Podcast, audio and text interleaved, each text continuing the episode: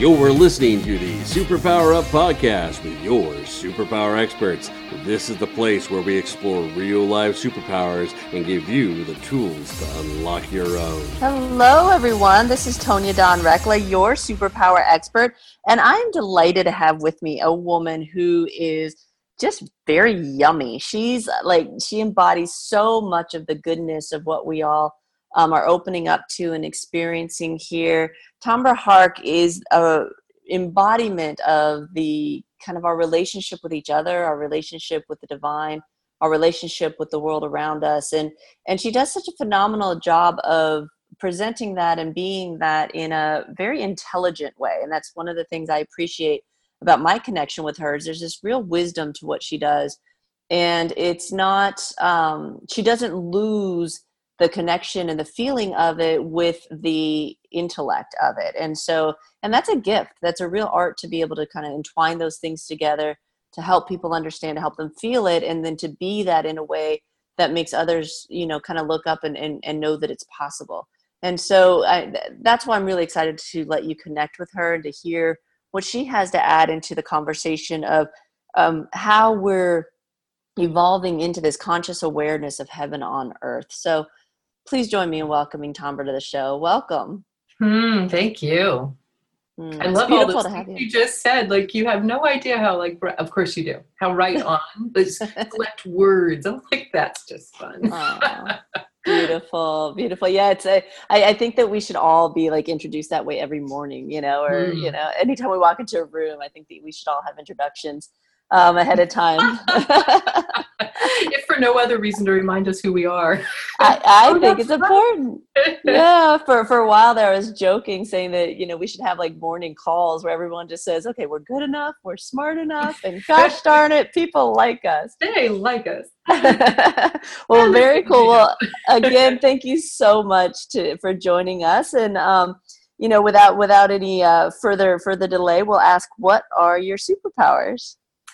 So, knowing you were going to ask me this question, I had to really ponder, because, you know, there's the living them, and then there's putting them into words. And as I got up this morning and knew we were going to have this conversation, here's what I landed on. The two that I know without a doubt are my superpowers are energetic, what I call energetic facility. And what I mean by that is I'm facile, like I can move physically, mentally, etherically, interrelationally, in facile ways, which allows me to, I don't know, it allows me to do obvious things like channeling or, you know, receiving psychic messages. But it also gives me this sense that I have the capacity to be way more than this one single human being who has these two particular parents and these two sisters and a lover and a live in a house, you know, like very ordinary self, that I have the range in myself of moving into different archetypal realms and in different energetic access points, if that makes sense. I love that about myself. And sometimes I get really ordinary in my life. I'm like, how come I'm not being energetically facile? I'm like, oh, you are. Even when you're planting a vegetable garden, like, oh, that's right. Oh, beautiful, beautiful. And so let's talk a little bit about what you mean by facile. Sure. So, you know, we talk about facility as, like, facility is maybe a synonym for skill. In this regard. So having that facility or being facile is, it just calls into those places where I might be inclined to get really rigid, or, and I might not even feel rigid, but I might feel stuck in some way, or I can only see from one point of view, which is not my general way. But when I know that I'm being really stuck in one point of view, is a great way for me to, like, kind of get the, whoa, wait a minute. I have facility here. That means I can see from many perspectives. It means that I can shift my body and have a different orientation to what this is. Beautiful. And like a fluidity. Yeah. Yeah. So, you know, we were talking before we got on the session about some of the influences of our, or insights we see about who we are from our earlier lives. And when I was really young, we lived in many different places, not like military kids, but like my father was a modern day fortune hunter in a way that, you know, we moved to follow whatever opportunity he thought he, you know, could pursue and make his mark. And we never moved more than 40 miles away, but every move meant a new school, new people, new kids, new neighborhood, new city. And I was always the new person, and I loved it because I could show up as whoever I wanted to be right then. It didn't mean I wasn't authentic. It meant I was full of range of expression and possibility. And that's part of what I mean by facility. Well, and what I like about it, as opposed to just simply saying fluidity, is that it does have this underlying tone of ease. And what you're speaking of is something that we play with here at Superpower Experts. It's actually one of our Cat 2 superpowers, because we're super geeked out on superpowers here.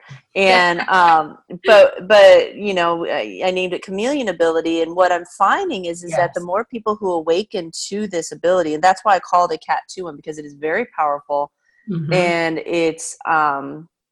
it's coming online now. So essentially, those of you who wield it in a predisposed fashion are creating what it's going to look like, but it challenges the whole concept of I am.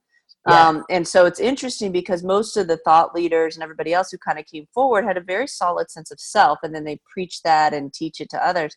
But that's not true of everyone. And I think that we're seeing a whole different version of that story now.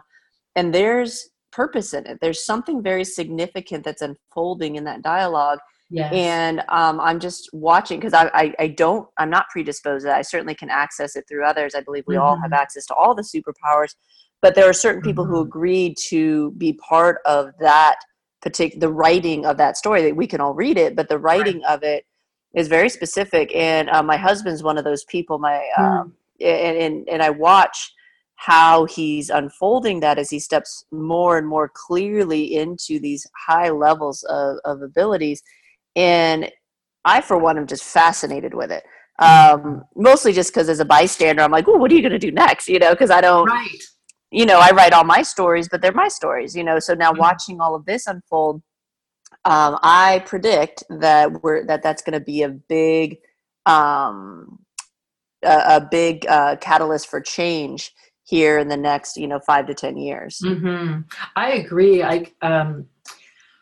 There's a lot of words for it, right? So chameleon is one, which has, its whole shadow component as well. Shamans and people who've moved through that kind of lineage of training or innate access might call it shape-shifting. Mm-hmm. And some of it's volitional, which is extraordinary. Some of it gets to be projected upon us. And I think that's one of the places the shadow can become really, the shadow application of it can get very disorienting, especially to the true sense of I am. Like, I am all. It fits great. But when I used to work in a company where I was the projection screen in the company as a whole, and we had 10,000 students and clients. So, and I was the managing director. So everybody knew me, and the predominant projection on me, or one of the predominant projections on me, was of Mother Earth. Okay, that's pretty cool. And it's hugely limiting, because it's not the truth of my wholeness. Correct. And so if I could get, I could start to be I am going to prove, in my reactionary ways, I'm going to prove to them I am not Mother Earth. Watch me access, the power of numbers. Watch this,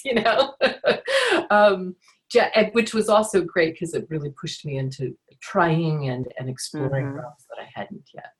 Well, and the reaction. Yeah, well, exactly. And so in that, and allowing the environment and what we've contracted for and what we've asked for and what energetically we continue to bring forward to mold us and shape us in really unique ways. And I contend that as long as, this goes back to what we said at the beginning of the show, as long as people remember who they are, they can move into those in very facile ways, in the sense of allowing them to mold and shape them. And part of it is you kind of have to take on that identity for a minute, to then integrate what you want to integrate, transmute what you agree to transmute, and then move through it. Mm-hmm. Where I find people, I laugh a lot because it, the whole concept of breaking out of the matrix, and it's like, everyone's like, oh yeah, I already did that. I did that years ago when I watched The Secret. And it's like, that's great, but nobody's calling out the fact we just created a new construct. Right. And this construct is the construct that was defined by the people who think they broke out of the matrix. Yes. And so it's like, okay, great. And guess what? We have to do it again. Like we just made another one, and that's what we're going to do time and time again until we get that we can jump off the hamster wheel for good. But while we're still on it, recognize that we truly are creating those experiences, and there's something in them as we disengage from all of the stories and the programs and everything else that push that agenda. Right. Well, I think that's absolutely fascinating. And one of the things we talked about unveiling in this dialogue is this concept of heaven on earth, and how when we can, kind of be in conscious awareness of what that means. And I think there's a lot of myths around, a lot of stories, a lot of explanations, people, constantly trying to define that. What's your understanding of it? I agree. There's a lot of talk about it from the same vantage point that I see it, I believe. There's also a lot of history, like millennia of history of conversations about how heaven's not on earth, period, and can't be, and a lot of the dogma and religious perspectives have declared that we have to earn our right to live in heaven, which is not on earth. I could not disagree more. I think that our illusions of what heaven is unworldly. And that just keeps us from creating experiences. So the way that I think about heaven on earth is this. I think we create and live in moments of heaven on earth over and over and over again. When we catch a sunrise and we're like, did I just feel that? Did I see that? Did that like infuse light into every cell of my being? Wow, it really did. Okay, now I'm going to get up and stretch. Ooh, my body aches. Right? And so now we're in the, or I've got to have this really hard conversation. Like, oh, I totally forgot I was in heaven on earth for a moment. Mm-hmm. So the consciously creating lived experiences of heaven on earth calls us again and again and again to be present for how we are heaven in our bodies, in our cells, in our souls, in our divine expression. We are heaven. Our embodiment of that is how we bring it to earth. Yes, through things like kindness and conscientious compassion and, standing for and being representations of peace. Yes, that, but not just that. Also in the ways that we are in our everyday ordinariness, we can be experiencing and creating heaven. And the ripple effects of what that is like, we could start to quote all sorts of studies now, like the work that, I just spaced on her name, The Intention Experiment, Taggart. I can see her book from here, but I can't think of her first name. That our energetic presence, back to this energetic facility, like our energetic presence and consciousness of heaven in ourselves has a ripple effect out through all time and space, which means every animal, every rock, every person, every tree, every glacier, every person who's sitting in their home thinking, I cannot survive this. I'm destitute, or I'm heartbroken, or I have a dream bigger than I can ever perceive living into, or like we could go on and on because there's so many of us, billions, that we're sitting in our homes separate from one another thinking that we can't have heaven. Every one of us who lives it in a moment and then another moment, and then another slightly more aware moment, and a little more, oh, I created this conscious moment. Like over and over and over again, those ripples touch the souls of every being. And I mean every being, like I think of rocks as beings. So I'm pretty extreme in that. I love it. And it's not something we achieve because we did all the right things in the way that somebody else said, this is how you're supposed to live, and then you'll get to have it. It's not that at all. Beautiful, beautiful. Well, we're going to take a quick break and then explore this concept further, because we've been talking with Tambra Harck about conscious awareness of heaven on earth, and I'm sure you're noticing, those of you listening, there's a lot of depth and areas that we can explore within this conversation. When we come back, we're going to talk about ways that you can actually implement what Tambra's talking about. It feels like for some of us, it feels very insurmountable to have that experience.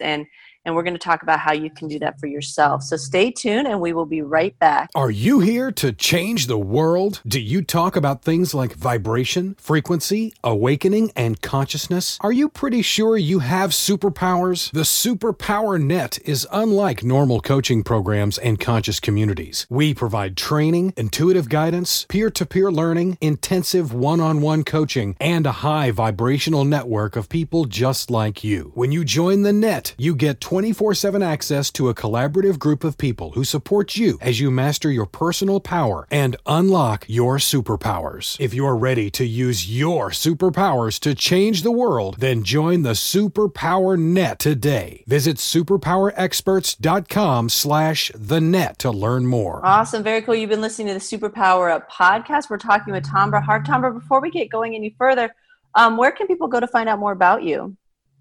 My website is my name. It's worth spelling, but everybody will be able to see it wherever you're watching this. It's spelled Tambra. Last name is Harck, Harck.com. Perfect, perfect. And we were talking before the break about conscious awareness of heaven on earth, and you did such a great job of really illustrating that and letting us all touch that your definition of that and how you perceive of it. And I know that we've got listeners that are listening to you going, okay, that's great.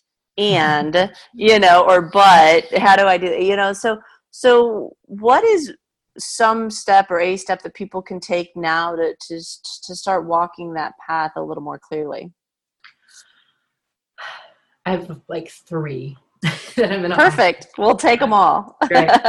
So I am a big fan of journaling. And one of the reasons that I'm a big fan of journaling is that we forget our insights. We forget that where we've been, what we've seen in ourselves, and we get stuck in the stories we repeat. So journaling helps influence what we remember. So my first suggestion would be to have an intention that I'm going to experience heaven on earth somehow today. And at the end of the day, before I go to sleep, I'm writing it down. We don't know what that moment's going to be. We have like no idea. But when you set the intention already, you're putting yourself in alignment with the energy of it. You're setting the anticipation of it, which I think is magic. And now you're going to be in an observation mode and a willingness to create it. Then when you document it, day after day after day, you start to see your personal access points to experiencing heaven on earth. They are going to be very different than anyone else's. They're going to, whatever your natural gifts are for, I call it innate wisdom, but also your embodiment of the ways you experience your unique way of being are going to influence the ways that you see and experience heaven. So anticipating it every day.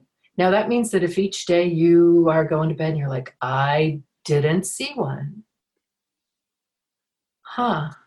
This is the second suggestion. Now I'm going to As I lay down to go to bed, I'm going to set the intention that my dreams will show me heaven as I know it. So dream work is something that I love, love, from the sleeping dream and the lucid dream and the fantasy dream. Like they're all the same dream. The waking dream, they're all the same dream. But the ones that come through in our sleep are mostly spoken through symbol, which means just energy. So we don't have to have all the other story. And so you might have a dream that for a moment, all you remember is you saw the ocean or you saw a bird on a limb. And that was it. That was the whole dream. Or you saw, you heard a laugh. If you have asked for a dream to show you the way you experience heaven, you just got a hint from your own psyche and your own soul into the ways that you tap into heaven. Now the next day, you can set the intention, I'm going to experience heaven on earth today. Now you've got that little hint, like maybe you heard a laugh. So you're going to start being aware of laughter. Or maybe you saw a bird on a limb and now like, oh, wow, I'm noticing there's a hummingbird outside my window. It's not on a limb, but it's right outside my window. Is this heaven? Do I know this as heaven? So that curiosity is what I'm really speaking of, but and then taking it to owning it, recognizing it, seeing that this truly is an answer from yourself, your bigger I am, that says, okay, this is one of the ways, one of the many, many, many, many, many infinity ways I know heaven. So to continue that, those two practices, I think, is powerful enough.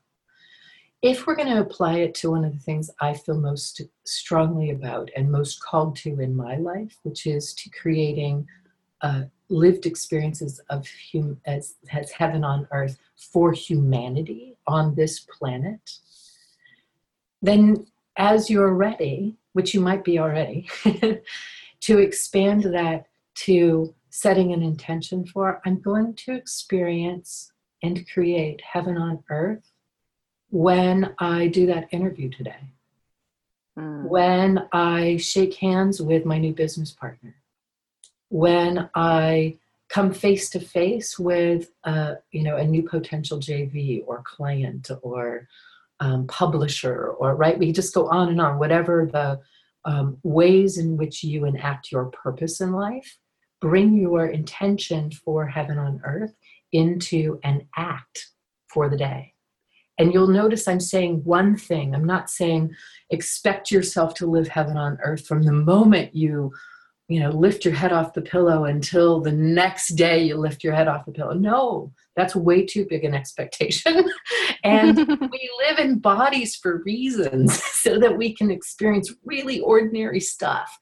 And that can be heaven too, but the expectation for it will actually squelch it for you. So be really spacious here and curious with yourself in the intention and your observations of heaven. I think that's awesome. And it's so interesting because that, you talked about before the break, the concept of the book, The Intention Experiment. Mm-hmm. And we forget that it truly is a discipline. Like it truly is, you have to do the work. And I know that a lot of times clients hear that and it's, one, it's no fun, like nobody wants to hear that, but it's also the willingness to take complete self-ownership of what you're focusing on and how you're focusing on it. And so to lay down at night, it's easy to give voice to the piece of you that's in despair and says, I didn't see heaven on earth today or whatever. Or like you're saying, you can say, okay, cool. I get to open that space up now to do that. Mm-hmm. And it seems like such a simple thing. And it truly is very, very simple. But as I like to say, it's simple, but not natural, right? It's not normal. It's not what, certainly not normal. Let me backtrack. It's simple, but not normal.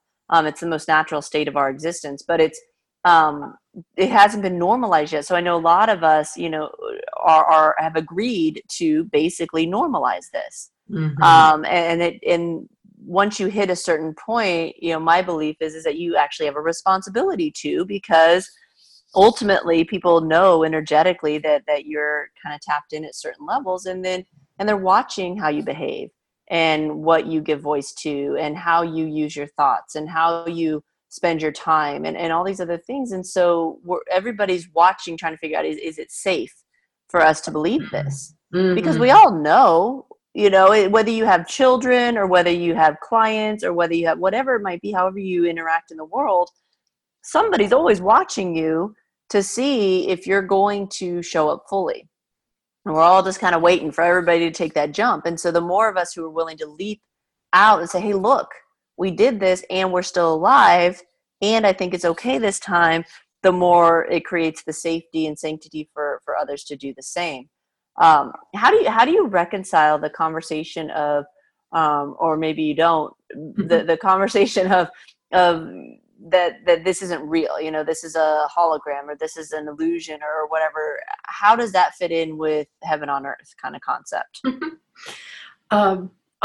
From one place, I say, absolutely, it is all an illusion. Right? Mm-hmm. Like, welcome to life. That's all it is an illusion. So on one level, of course, when that's being presented as a challenging question, that would be the most flippant way for me to answer. I love it. And isn't heaven an illusion to us still? I'm not really sure what age I was, sometime between 8 and 11. I had one of my first memorable visions. And I was standing looking out the kitchen window, washing, I don't know, a head of lettuce or something. And for a moment, I saw something that was not outside the back window. I didn't see our patio or the hill with the lawn on it or the corrugated metal roof. I didn't see any of the things that were actually on the other side of that window. What I saw and felt was what I could say then was a possible future for life. I saw people doing lots of things and in lots of shapes and colors and embodiments. And there was this sense of honor and respect and collaboration and cooperation and true love.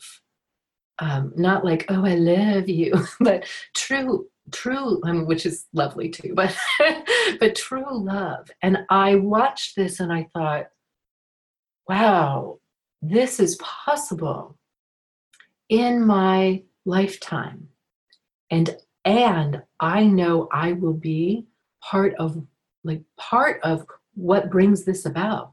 I have a role to play here in bringing this reality into life. I had no idea what the heck that was. No one had ever told me that I could see visions, and the ones I'd experienced had been more visceral before, and that I had remembered. You know, as children, we probably have way more than we remember. And I spent then probably the next 20 years dancing in and out of it, like pretending it didn't happen, thinking it didn't matter, being called to it, feeling great onus of, oh my God, I have a role to play in this. How is that ever possible? Have you seen all the wars and the disease and the horrors that people like replicate to each other? Like, really?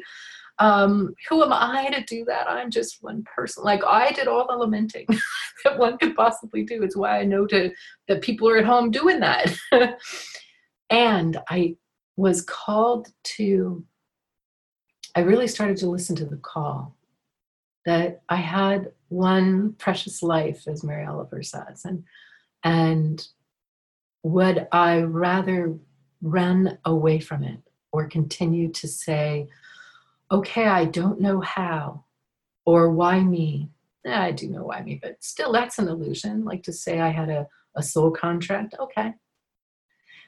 Maybe that's an illusion too. Does it matter?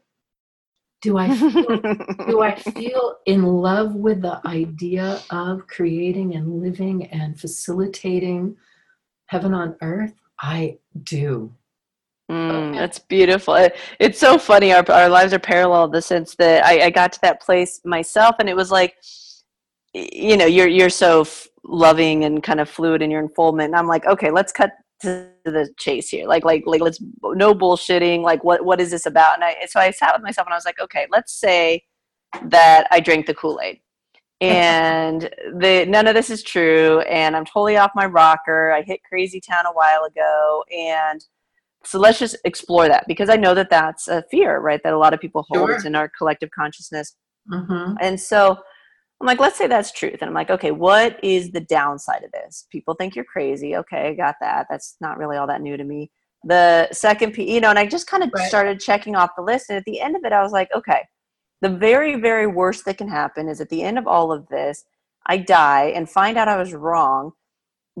And I get to do it all over, whatever, you know, atone for my mistakes, or that there's nothing and I just die and that's it.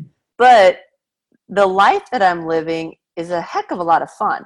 And I get to interact with amazing people. I truly believe that I create my world. So therefore it's like, that's kind of entertaining. So every day I get to choose, you know, what I want to do. And I couldn't really find a solid downside other than the responsible and and you're not adhering to this. I'm like, yeah, but that isn't fun. Like, let's just call it out. Mm-hmm. And it really, that I had to go through that process to finally go, okay, I am willing to play. I'm choosing to play in this. I don't need to know if it's truth, quote unquote, but it was the only thing that really ever touched what I would perceive of as my soul, you know, really ever lit me up in any way. It felt like I've been preparing for it my entire existence. And it just finally made sense. It makes no logical sense, but it made total sense. And so it was like, well, you know, let's go for it. And I do think that at least the folks that I see who are truly embodying that state here, that was a decision point for all of us to say, I can't say definitively that it's truth. But what I can say is that I believe it to be, and it feels true. And gosh, I'm enjoying it. So it's like, what's the downside? And I know I'm more loving, and I know I'm more connected. And I know a day doesn't go by when I don't interact with somebody who says that I changed their existence, or that I enlightened them, or that I just made them feel better. You know, so it's like, I'm checking off the golden rule and some other kind of general life guidelines.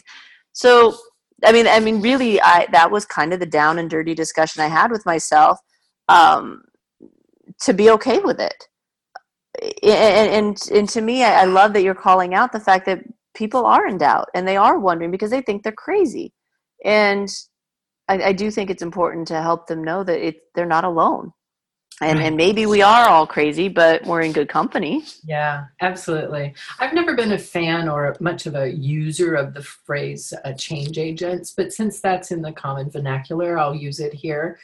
I think that change agents must be crazy in the ways that we believe our existence can shift reality when reality looks like it is insurmountable and impenetrable. We have to be a little bit crazy, maybe a lot. Yeah. Well, and I say, you know, you really truly have to be able to look something in the face and deny its existence. Mm-hmm. And yeah, it is crazy by a set of standards. Yes. Ultimately, we're saying we're not interested in living by those standards, and we believe we don't have to. Yeah. Yeah. Mm-hmm. Yeah. Well, and on top of that, and I agree with you about the change agent thing, but I really haven't come up with any other change agents, light workers, like lump them all together, you know? I know. I finally designed what I call the 5 soul groups of this time of great change. It's a way more words, of course, but yeah. That's been my... Tambra, we need succinctness. Think about branding. Well, and truthfully, it's part of the reason why I think the guidance was around superpowers, because it's normalizing the fact that this is not a one and done. This is not a... fluke. It's not like there are singular superheroes. You know, we all have that access. And, you know, the whole, all are called, but few will answer. You know, my current estimate is around 5% of people will actually do the work and step up into that space. Yes. I think it's going to grow over time, but we're still not seeing it. We're seeing a very small percentage of the population really wanting to, or being willing to live what I call a very divergent lifestyle. Mm-hmm. Not even lifestyle, a divergent existence, speaking about which, you know, that vision that you had when you were younger, it truly is meeting the prediction that in this lifetime, we have the ability to live in two different worlds in the same lifetime. Yes. And I believe that now. And again, I've had that experience and people are like, well, what changed? Like, well, you still live in a house, you still eat food, you still, and I said, I'm like, everything changed. Everything. And the irony is that you can't see it until you're there. Mm-hmm. So it's like, I can't say to anybody, well, this changed and this changed and this changed, because there's too much proof in their framework that says otherwise.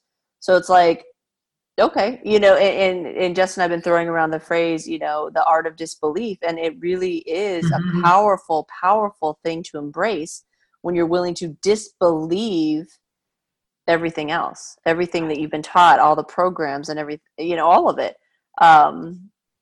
So it's not so much even a doing or a becoming, it's an undoing and a unbecoming. Mm-hmm. I agree. I want to, you know, I love numbers. So you just said you think that it's 5%. And I think that there's ways that we can hear that and go, see, I'm such a small fraction of the, you know, like, how can we 5% of an 8 billion person populated planet is 400 million people, is it not? Yeah. And you're like the silver lining gal. I like it. Like, come on. Like, so that idea that we're all these separate little beacons of light sitting, you know, billions or hundreds of miles away from each other, thinking each other doesn't exist, when the truth is, there's got to be somebody within a mile or two of you. You know? Yeah, that's a great way to look at it. We're well, and I think alone here. Yeah, and I think that is the point of the podcast. I think it's a point of our superpower net. And quickly, you know, we kind of tried a local concept early on, and that didn't go over very well. I mean, it served a purpose, but it also served to illuminate the fact that we had to be international very quickly. Mm-hmm. And that came as a surprise to me. I really, when I agreed to do this, and that wasn't an easy process. Lots of some intense chats with God over that one. Yeah. And I really was naive in thinking that everybody was ready. Like, of course, everybody wants to learn their superpowers. And of course, everybody wants to use them. And that'll be fun. Let's do that. Part of it was because all I knew was my journey. You know, I didn't come from this world. So it was like, my world previously was like, if I was coming into this stuff as a former soldier and academician and counter intel agent, like, I didn't grow up in any sort of woo-woo metaphysical environment, mm-hmm. Or even particularly a very spiritual one. Mm-hmm. You know, if I was doing it, then surely I was behind the times and everybody else was already doing it. And I was my only barometer. Mm-hmm. And then to kind of move into this space, making the assumption that everybody was having a similar journey, which, mm-hmm. You know, we could debate, but there was so much foundational work and so much fear and so much resistance. And I just didn't have that this lifetime. Like, if I met up on fear, like, I usually kind of burrowed through it pretty quickly. Maybe it's just because nobody told me I shouldn't, you know, I don't know how it all works out, but early training, you know, like the military, come on, counterintelligence. You don't think that that's some training on how to deal with fear? Well, I would say absolutely, but that was late. Like, I didn't enlist until I was 27. Mm-hmm. And I had already lived about 5 different identities this lifetime. And right. So it was like, I think that, you know, we can chicken egg that all day long. In retrospect, it looks, I mean, it all fits together. So it's like, It's a perfect aligned kind of journey. I know. Aren't we just magical little puzzles we think are so complicated? Yeah. Like, know. But it's like, it's really kind of simple. It's like, no, it was a single line all along. Who knew? It curved here and it arced there. Yeah. So it's just beautiful. But I know, you know, I'm sensitive to our time today, and I really want to go back to, for a moment, I want to tackle why. Like I understand, and we've talked about the heaven on earth concept, and I think we've done a great job of illuminating for people kind of ways that you can step into that. But why? What is the point? And why would people want to traverse the fear and push through it to go into that? Did you have to take a hard look at that for yourself? I think I sometimes come back to the question again and again. So not just sometimes. I come back to the question again and again. But I'll tell you that in my deepest knowing, I think why not is too flippant an answer. I think that if I'm the only one, when we know there's probably at least 400 million, if I'm the only one. You crack me up. And I can't fathom the imagination of not. That's why. I look out at the horrors that are so prevalent on the planet, and I also know that in some ways we are way less destructive than as humans than we kind of have ever been in ancient history. Like, and I think where we are right now, like, it breaks my heart day after day after day if that's all I focus on. If I focus on my why instead of my why not, I believe that if I'm still the only crazy enough silver lining human on the planet, then I can rest my head at the end of this life and go, I don't know if I made a difference or not. I don't know if it shifted humanity or not. I have no idea. And I know that I went through it with my heart and with my conviction and my willingness to face it all. That's beautiful. And I'm in so much emotion about it that I'm not sure I'm making any sense. No, I think it's beautiful. And I break it down in terms of, playing 100% all in, and I also say, and being 100% detached simultaneously, yes, is kind of that sweet spot. But some of it is like, I don't know, maybe it was about 5 years ago, I just made this commitment and I said, I want to see every place where I'm abdicating my power in some capacity. I don't care how painful, I don't care what I think it means, I don't care how deeply buried it is, I'm done. Like, I want to face it. And, I feel like I've done that in different ways, throughout my lifetime. I think at one point when I was really into the goddess imagery, I called on Kali. If you do that symbolically, probably make sure that you have a completion to that at some point. Because after a while, I couldn't figure out why everything was in such tumultuousness. Set a container for that one. I'm like, oh, thank you. You can go now. It's like, and again, whether you believe in that or not, it was a symbolic representation to me of the destructive energies of anything that wasn't purely, the essence of what I wanted to be.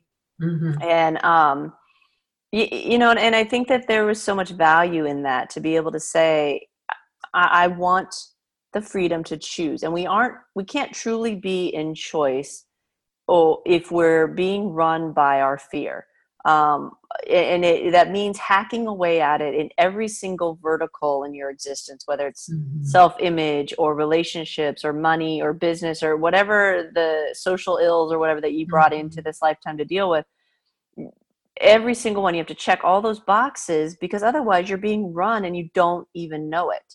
Right. And you think you're in choice, and it gets more and more and more and more subtle at every phase. And so we have to work together. It's like, there's time. I mean, I can't tell you how many times I've looked at my husband, like, I'm not a good source of information for myself right now. Like, I just can't see through this, you know? And so I either go direct to source, and if I can't get connected, and I know enough about what connection feels like at this point in time, so I know when I'm out of it, I don't trust myself, because I know me, the biggest essence of who I am, is not making those decisions. I'm being run by something else. And I think people fall into the trap of, well, it doesn't feel like the big fear boulders that we moved before, therefore I'm not in fear.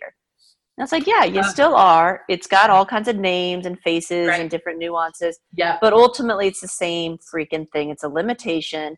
It's telling you something that's not truth. And you have to be willing to face it, even if it's just a minor annoyance. Like, that is still an abdication. And at these higher and higher frequencies, yearning to control a situation or an experience. Absolutely. And expectations that you haven't actually cleared for yourself, fear is running those. 100%. Programming. Yeah. Like, everything that doesn't have you actually saying, I'm at choice. I am willing to be the, like, magic that I am, whatever your words are, like the radiance that I am, the brilliance that I am, the power that I am, with grace. I'm going to ask, like each, however you experience it, that's the without fear. And fear is going to try and step back up, because you're not disembodied spirit. You live in a human body. And it is, we're so well trained at what fear is, and it's way more advanced than all the ways we think it acts. Absolutely. And it'll try anything. And so it's, you know, and to me, like, if you're sitting there at home listening and you're trying to figure out, okay, well, how do I know? Because that's a big question. How do I know if it's my intuition? How do I know if it's my fear? And it's like, here's the deal. When you can say definitively that you know you are fine and okay and at peace, regardless of what the circumstances are being projected in your environment, then you know that you're okay. You know that you can have a solid sense of self as you move through the chaos. Not that you're trying to control the chaos, but that actually you kind of rise above it. It is a concept of being in the earth, but not of it. Yeah. And so one of those places where developing your energetic facility really helps. Like, maybe you on something like maybe the dance of a feather in a windstorm, and you let that energy inform you while you're dealing with the chaos. Like, oh, this feather is not afraid. It's simply dancing. Beautiful, yeah. Oh, such a lovely conversation. So we're going to wrap up. Let's remind people again where they can go to find out more about you. Sure. It's at tambraharck.com, and you'll find the spelling on wherever you're watching this. Perfect. Yeah. We'll have links on the articles page, on the Superpower Experts site. It's been such a fascinating conversation talking about conscious awareness of heaven on earth. And I really, really appreciate both you coming on the show, as well as the work that you're doing in the world and what you're embodying for everybody. I'm honored to know you and to walk beside you in this journey. Me too. Thank you. Awesome. Very cool. And to all of you out there listening, as always, we appreciate your loyalty. And until next time, go out, uncover your superpowers, and change the world. Take care, everyone. Are you ready to discover your superpowers? Go now to superpowerexperts.com and discover your superpowers today.